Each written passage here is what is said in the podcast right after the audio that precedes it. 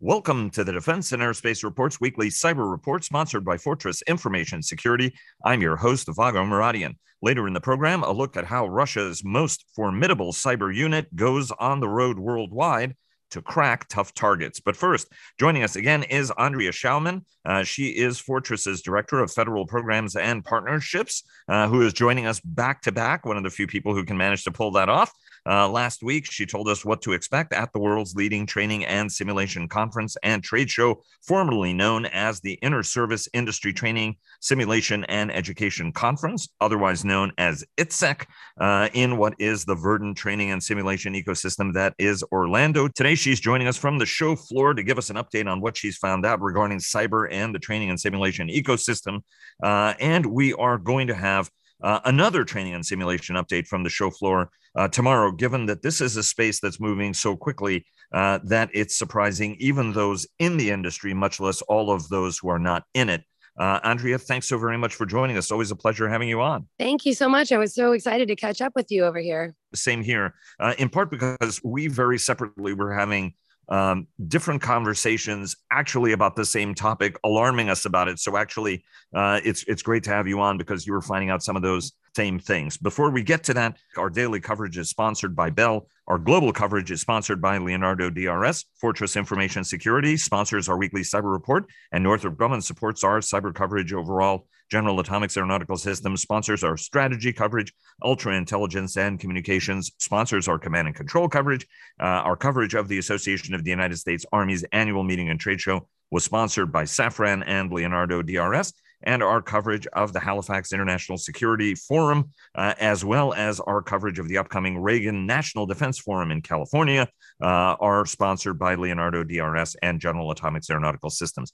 Um, so, uh, Andrea, you know, last week we talked a little bit uh, about H bombs uh, and S bombs, and that's software uh, and hardware bills of origin and uh, materials. And what I thought was fascinating was, you know, in this week where we were separated by uh, nearly a thousand miles, you in Orlando and me in Washington, D.C., it was astonishing the number of folks who actually didn't know what that is and the significance of it. And obviously, it's the administration's strategy uh, and and and um, demand actually that there be software bills of origin and materials SBOMs and hardware bills of origin and materials to get an understanding of what kind of software exists in our military systems and critically important national systems and what kind of hardware there is because there's Chinese and Russian software uh, that may be running in uh, a lot of uh, the lines of this code, just like there's uh, actually might be um, more Chinese hardware uh, involved even in our military systems than we want to admit.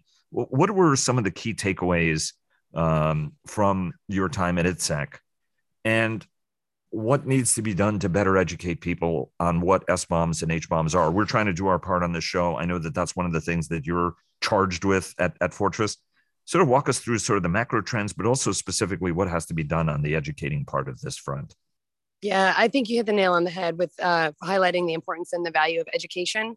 Um, almost all of the conversations that I've had uh, so far this week have hinged on education first and then application of the tool second. So if you don't fully understand what the requirements are, what you're looking at, where the vulnerabilities exist, then you don't know what the solutions are or the appropriate solutions to apply without over hardening the environment and making it more difficult to function.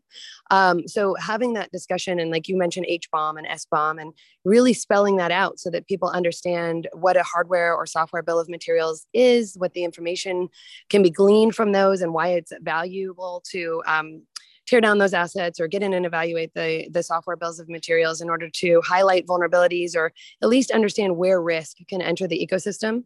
Also, having the conversations uh, helps break down that codified language. So, if people feel comfortable talking, talking about these topics and addressing them and they understand what's being discussed, then they can start working together and building a, a solid approach to safety we do um, have quite a lot of listeners on the show. Obviously, it attracts a little bit more of a of a cyber audience. That said, we're trying to do this as a service to everybody to educate and and make cyber accessible to people. What more has to be done organizationally, institutionally?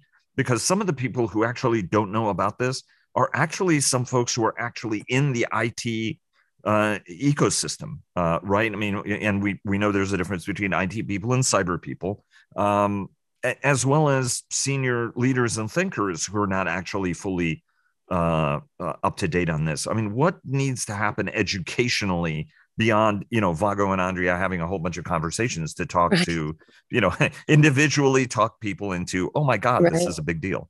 Right, right. So stepping away from cyber evangelism and, and getting into cyber defense education it's really about understanding where each of those stakeholders you mentioned IT and OT and cyber folks what their individual priorities are and ensuring that they're not competing priorities um, understanding and educating them on what their peers and colleagues and other stakeholders within their environment those challenges that they're facing and breaking down those barriers you know breaking down the silos and the stovepipes that keep not only data and information but operations uh, separate and making sure that they understand that it's it's one team one fight and how they can share information and leverage information in order to create a more secure environment. So that all comes back to education, whether it's education about cyber defense or education about what their peers are doing to attack this problem. You're at a show that's an extraordinary nexus of the military training and uh, simulation ecosystem, as well as commercial industry. And indeed, commercial industry is well in advance uh, of anything uh, that we're generally seeing in the government uh, space, a much more willingness and openness to commercial off the shelf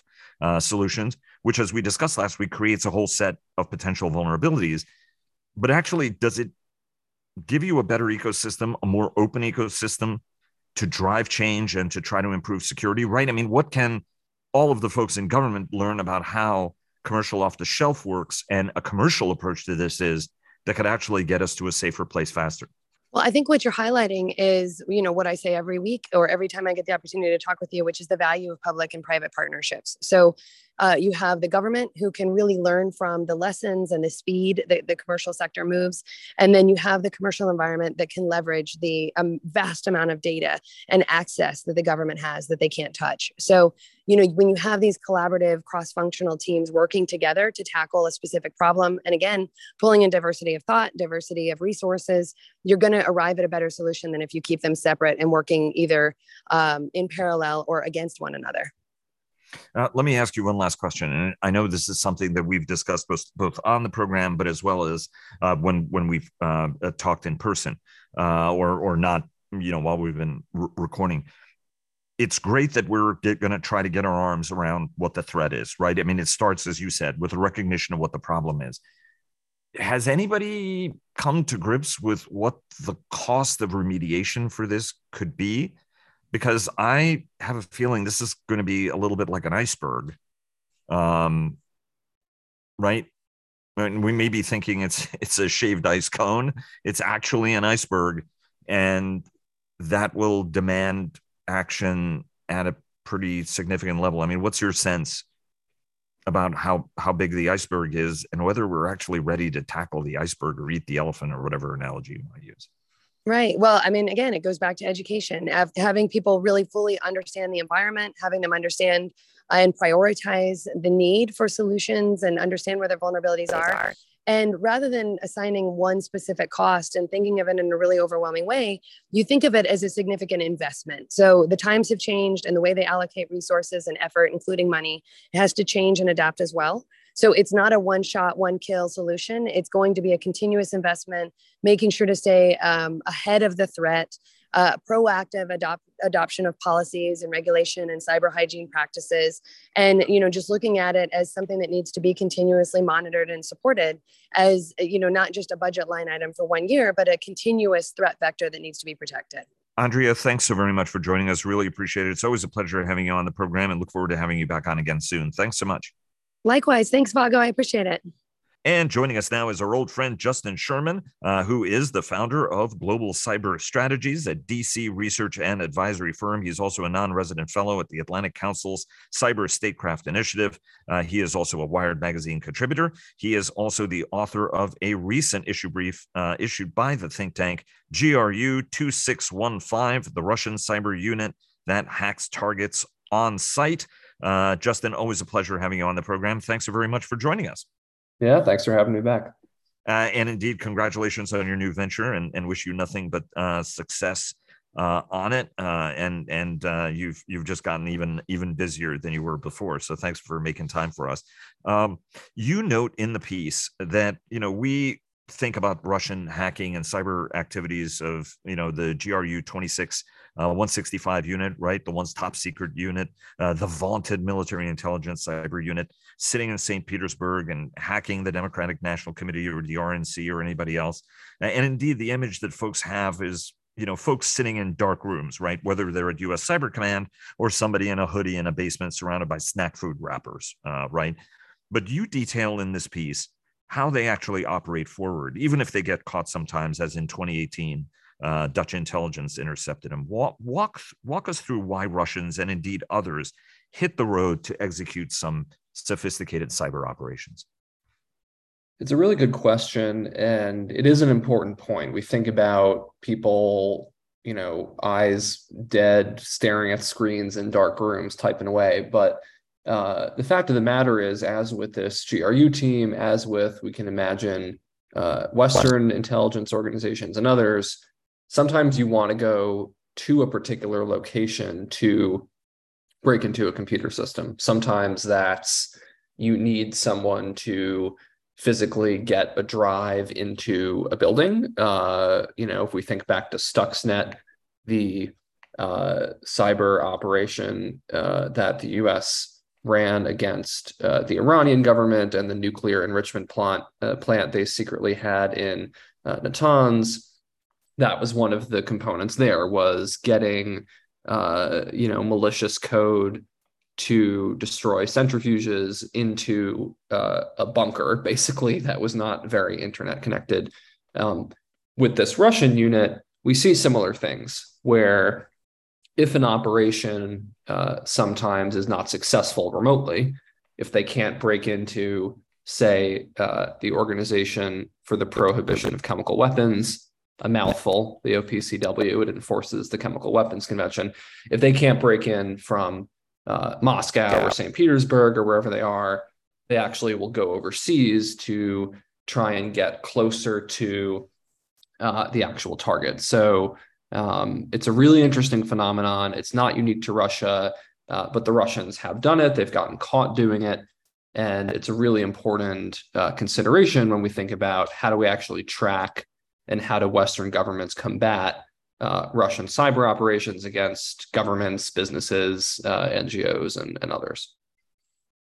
Um, and I, I want to get to that uh, in a minute. How how do they do what they do, right? Because in some cases, it is as simple as somebody with a laptop sitting in a coffee shop, right? But but actually, what they're trying to do is a lot more sophisticated and actually requires equipment and and and teams. What is the nature uh, you know, how large are these teams? How many folks are involved? And what is the kind of gear that they're using, which uh, falls beyond what, uh, you know, Justin or Vago are going to be caught with on a average street corner, for lack right. of better. Unless we're up to something very fishy. Um, yes, exactly. Certainly. And, and uh, nothing to see here. I want to address this sure. Keep driving. Keep um, driving, exactly. Which is also what the, the Russians said who got caught. No, but, but, um, but really, yeah, they, they, uh, go on site to get closer to these targets, as mentioned, and it is a very effects oriented reason to do so. It's not, you know, because it'd be fun to hop on a plane. It's because, you know, we need to get closer to make this operation um, happen. So, one uh, example that uh, I talk about in this piece um, about Unit 26165, this GRU cyber team, uh, is their attempted hack of the OPCW in 2018. Uh, folks will recall that um, the GRU, a different GRU unit, had in that year tried to murder uh, Sergei Skripal and his daughter Yulia. Um, you know, Sergei being a former Russian intelligence officer who turned uh, to the British. The GRU tried to murder them in England using a chemical weapon uh, the Novichok nerve agent. And so, uh, in response to this, there was huge international outcry. There was uh, an investigation that the OPCW launched into uh, the use of this chemical weapon attack. Um, you know, and what was the point? The point was let's see what happened, and let's also see if we can identify a particular country that was responsible. So you have this situation that touches on an issue the Kremlin cares a lot about, which is defectors and its assassination programs. Uh, it's also potentially uh, very bad for the Russian government's international reputation to be caught um, not just trying to kill uh, yet another person, yet another two people, but also using a chemical weapon to do so. So um, the GRU sent these uh, operatives from its team 26165 to uh, the Netherlands. They landed, they had diplomatic passports. Um, they were met by someone from the embassy there, and then they proceeded to drive around uh, The Hague, including the OC, uh, OPCW building, with, as you said, a bunch of equipment um, like Wi Fi antennas and a bunch of other things that they linked up in the back of their car that were designed to, it appears like, connect to networks and intercept signals and that kind of thing it's not the kind of thing your average tourist would have in the back of their car when they're driving around seeing the sights of The Hague. So, um, immediately suspicious. Same thing with who they were met by.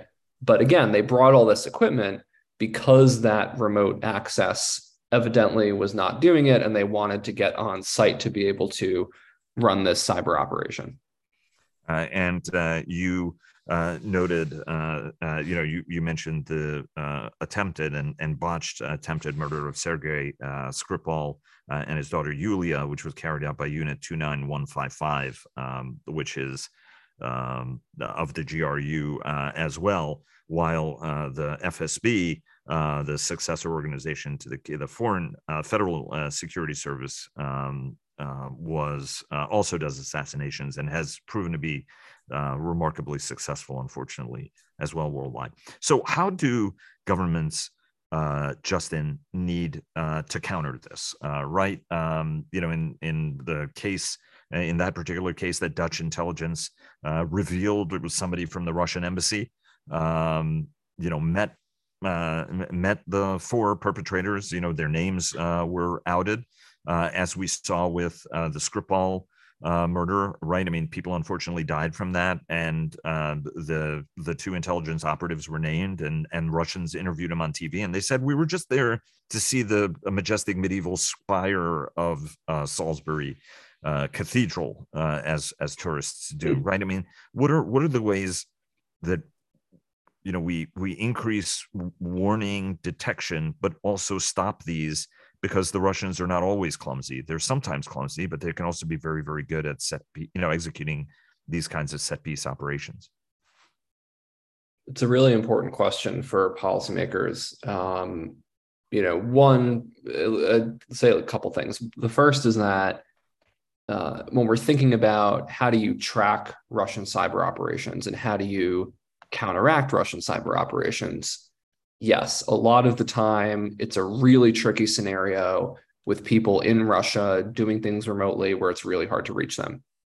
That might be uh, an FSB or GRU hacker, uh, you know, who's conducting espionage, and you can't really deter espionage. You can shape it, but you know, it could be a cyber criminal in Russia that the government is not going to go arrest, and so the U.S. is trying to say, "Could you please go do something?" Uh, and put pressure on Moscow to do something. But we do have some of these cases where government operatives are going overseas to run cyber operations. So um, it's not just looking at code and seeing where it came from, but you could actually track people's movements. You could do things like watch who lands at an airport and say, well, these four guys just came in from Russia. They have diplomatic passports and bags of equipment, and they're meeting with someone from the embassy when they land. So you can do sort of basic law enforcement or intelligence, uh, you know, data gathering and watching people and following people to understand some of these operations and to actually arrest the people behind them, which is what the Dutch uh, intelligence uh, personnel did. They followed around these Russians in The Hague. They took pictures of the Russians sitting in their car uh, outside of the OPCW building. And a few days into it, uh, they moved in and arrested all of these um, people and sent them back to Russia. So that's the first thing. If we're thinking about how do we combat Russian cyber ops, some of it's human personnel traveling. That's something that you can uh, seize upon. The second thing here is that there isn't really any public evidence of other Russian security agencies besides the GRU doing this. And this is going to get a little in the weeds, but um, you know, you mentioned assassinations. The GRU, which is Russia's military intelligence agency, is known for being really aggressive. Certainly, others are aggressive too. The Foreign Intelligence Service, the SVR, has operatives all over the world uh, and runs espionage out of Russian embassies globally. Uh, the FSB, the KGB successor you mentioned, uh, is brutally repressive at home and also has killed people outside of Russia as well. But the GRU really is known for brazen uh, operations, for violent behavior that even makes other Russian security agencies look and think, what the heck are those guys doing? Uh, and so it's really interesting that uh, the only uh, cyber team from the Russian government we know of that goes overseas to do this is in the GRU, is in an organization known for uh, really uh, reckless, brazen kind of activities um, around the world. So we can think about this in terms of uh, intelligence culture, right? Cyber is one component of operations. It makes sense in some ways that a really aggressive Russian uh, intelligence organization would also be really uh, aggressive in cyberspace. Um, and then the third thing just to think about is that uh, there's always the question of how far up the chain does oversight of these activities go. Of course, there was a big debate uh, about this uh, in 2016 when um, the Russian government hacked the DNC, hacked the RNC, spread disinformation, right? How far up the chain did it go? And the US intelligence community has said, well, for something of that caliber, we're talking Vladimir Putin himself. We're talking the highest level of Russian power to at least approve an operation like that. So there's an open question for policymakers when we talk about really uh, kind of out there activities like sending people overseas to follow people around and hack into targets on site uh, of how far up the chain um, oversight goes. And that matters because if you're trying to combat something, you need to know who holds uh, the right levers to make it stop or to change how it, it happens in the first place. Our time is short, but there are two important questions I want to get your uh, take on, uh, in part uh, because uh, you recommended we talk about this next one uh, the day after Thanksgiving, last Friday. Uh, the Federal Communications uh, Commission, citing national security concerns, banned all U.S. sales of new telecommunications products by China's Huawei and ZTE and restricted video surveillance equipment manufactured by other Chinese firms. What does this practically mean, and how does it fall into the sort of broader context of all the levers uh, both the last administration and this administration were pulling to reduce um, exposure uh, to nefarious uh, Chinese uh, componentry and technology, as we heard from uh, Andrea uh, at the top of the program. This builds, this FCC uh, action last week builds on a few years of attention to Huawei, to ZTE, to other Chinese technology companies that the US, na- US national security community has said pose a risk that might be because of a really close relationship with the Chinese government, like with Huawei. Uh, that could also be because the Chinese government is going to look, and like any government, is going to say, if we have technology in many places in the world, we're going to start using that to spy on other people. Uh, and so um, the Trump administration, uh, to your point, had implemented a ton of these kinds of policies about Huawei. They uh, had uh, a years long diplomatic campaign to try and get other countries to ban uh, Huawei 5G equipment. That campaign was pretty unsuccessful, I would say, actually. Uh, they didn't really handle it well, and there was a lot of blurring of risks. Um, you know, people not really distinguishing between specific cybersecurity issues like possible backdoors and economic issues like concerns about uh, Huawei uh, hegemony in certain parts of the world. Um. All to say, a lot of these actions started in the Trump administration to say we need to get rid of Huawei equipment in the US, we need to get rid of ZTE equipment in the US. Um, and Biden has continued a lot of those actions. He's signed legislation uh, about exactly a year ago now, actually, um, that uh, you know stopped uh, the FCC from giving equipment licenses to companies on uh, this covered list, like Hikvision, the Chinese surveillance company, like uh, Huawei and ZTE. So um, it's a significant move. It uh, is a continuation in in some ways between Trump and Biden administration policy. Um, but it really does show, I think, with this, with semiconductor uh, export controls recently, et cetera, that um, you know both Democratic and Republican administrations are really intent on uh, limiting the reach of Chinese technology in the U.S. Um, uh, just uh, really quickly, uh, because I want to uh, get your take on uh, the uh, Suffolk County ransomware attack, but really quickly, they're talking about banning new sales, right? And partly the video surveillance issue was driven by state and local governments buying Chinese surveillance equipment, right? Just because, and everybody was using DJI drones, including military units. We've stopped that because of the potential risks associated with it. They can't sell new equipment. What is this? You know, like what happens to all the equipment that's already been sold and in the inventory and in circulation? That's exactly the question. Um, the uh, Congress has, so if we're talking about Huawei, for example, Congress has allocated some money for what we can call rip and replace programs. So saying to a smaller vendor, okay, you bought a bunch of Huawei cellular network equipment a few years ago. You're a tiny company, you maybe didn't know this was a concern or you weren't thinking about it. Now that we've said it's a security risk, here's some funding we can give you to cover the costs of getting rid of it and putting something else in. So that's had a really slow rollout, but there is at least some recognition hey, companies already have these systems uh, in place, and there are costs associated with getting rid of it.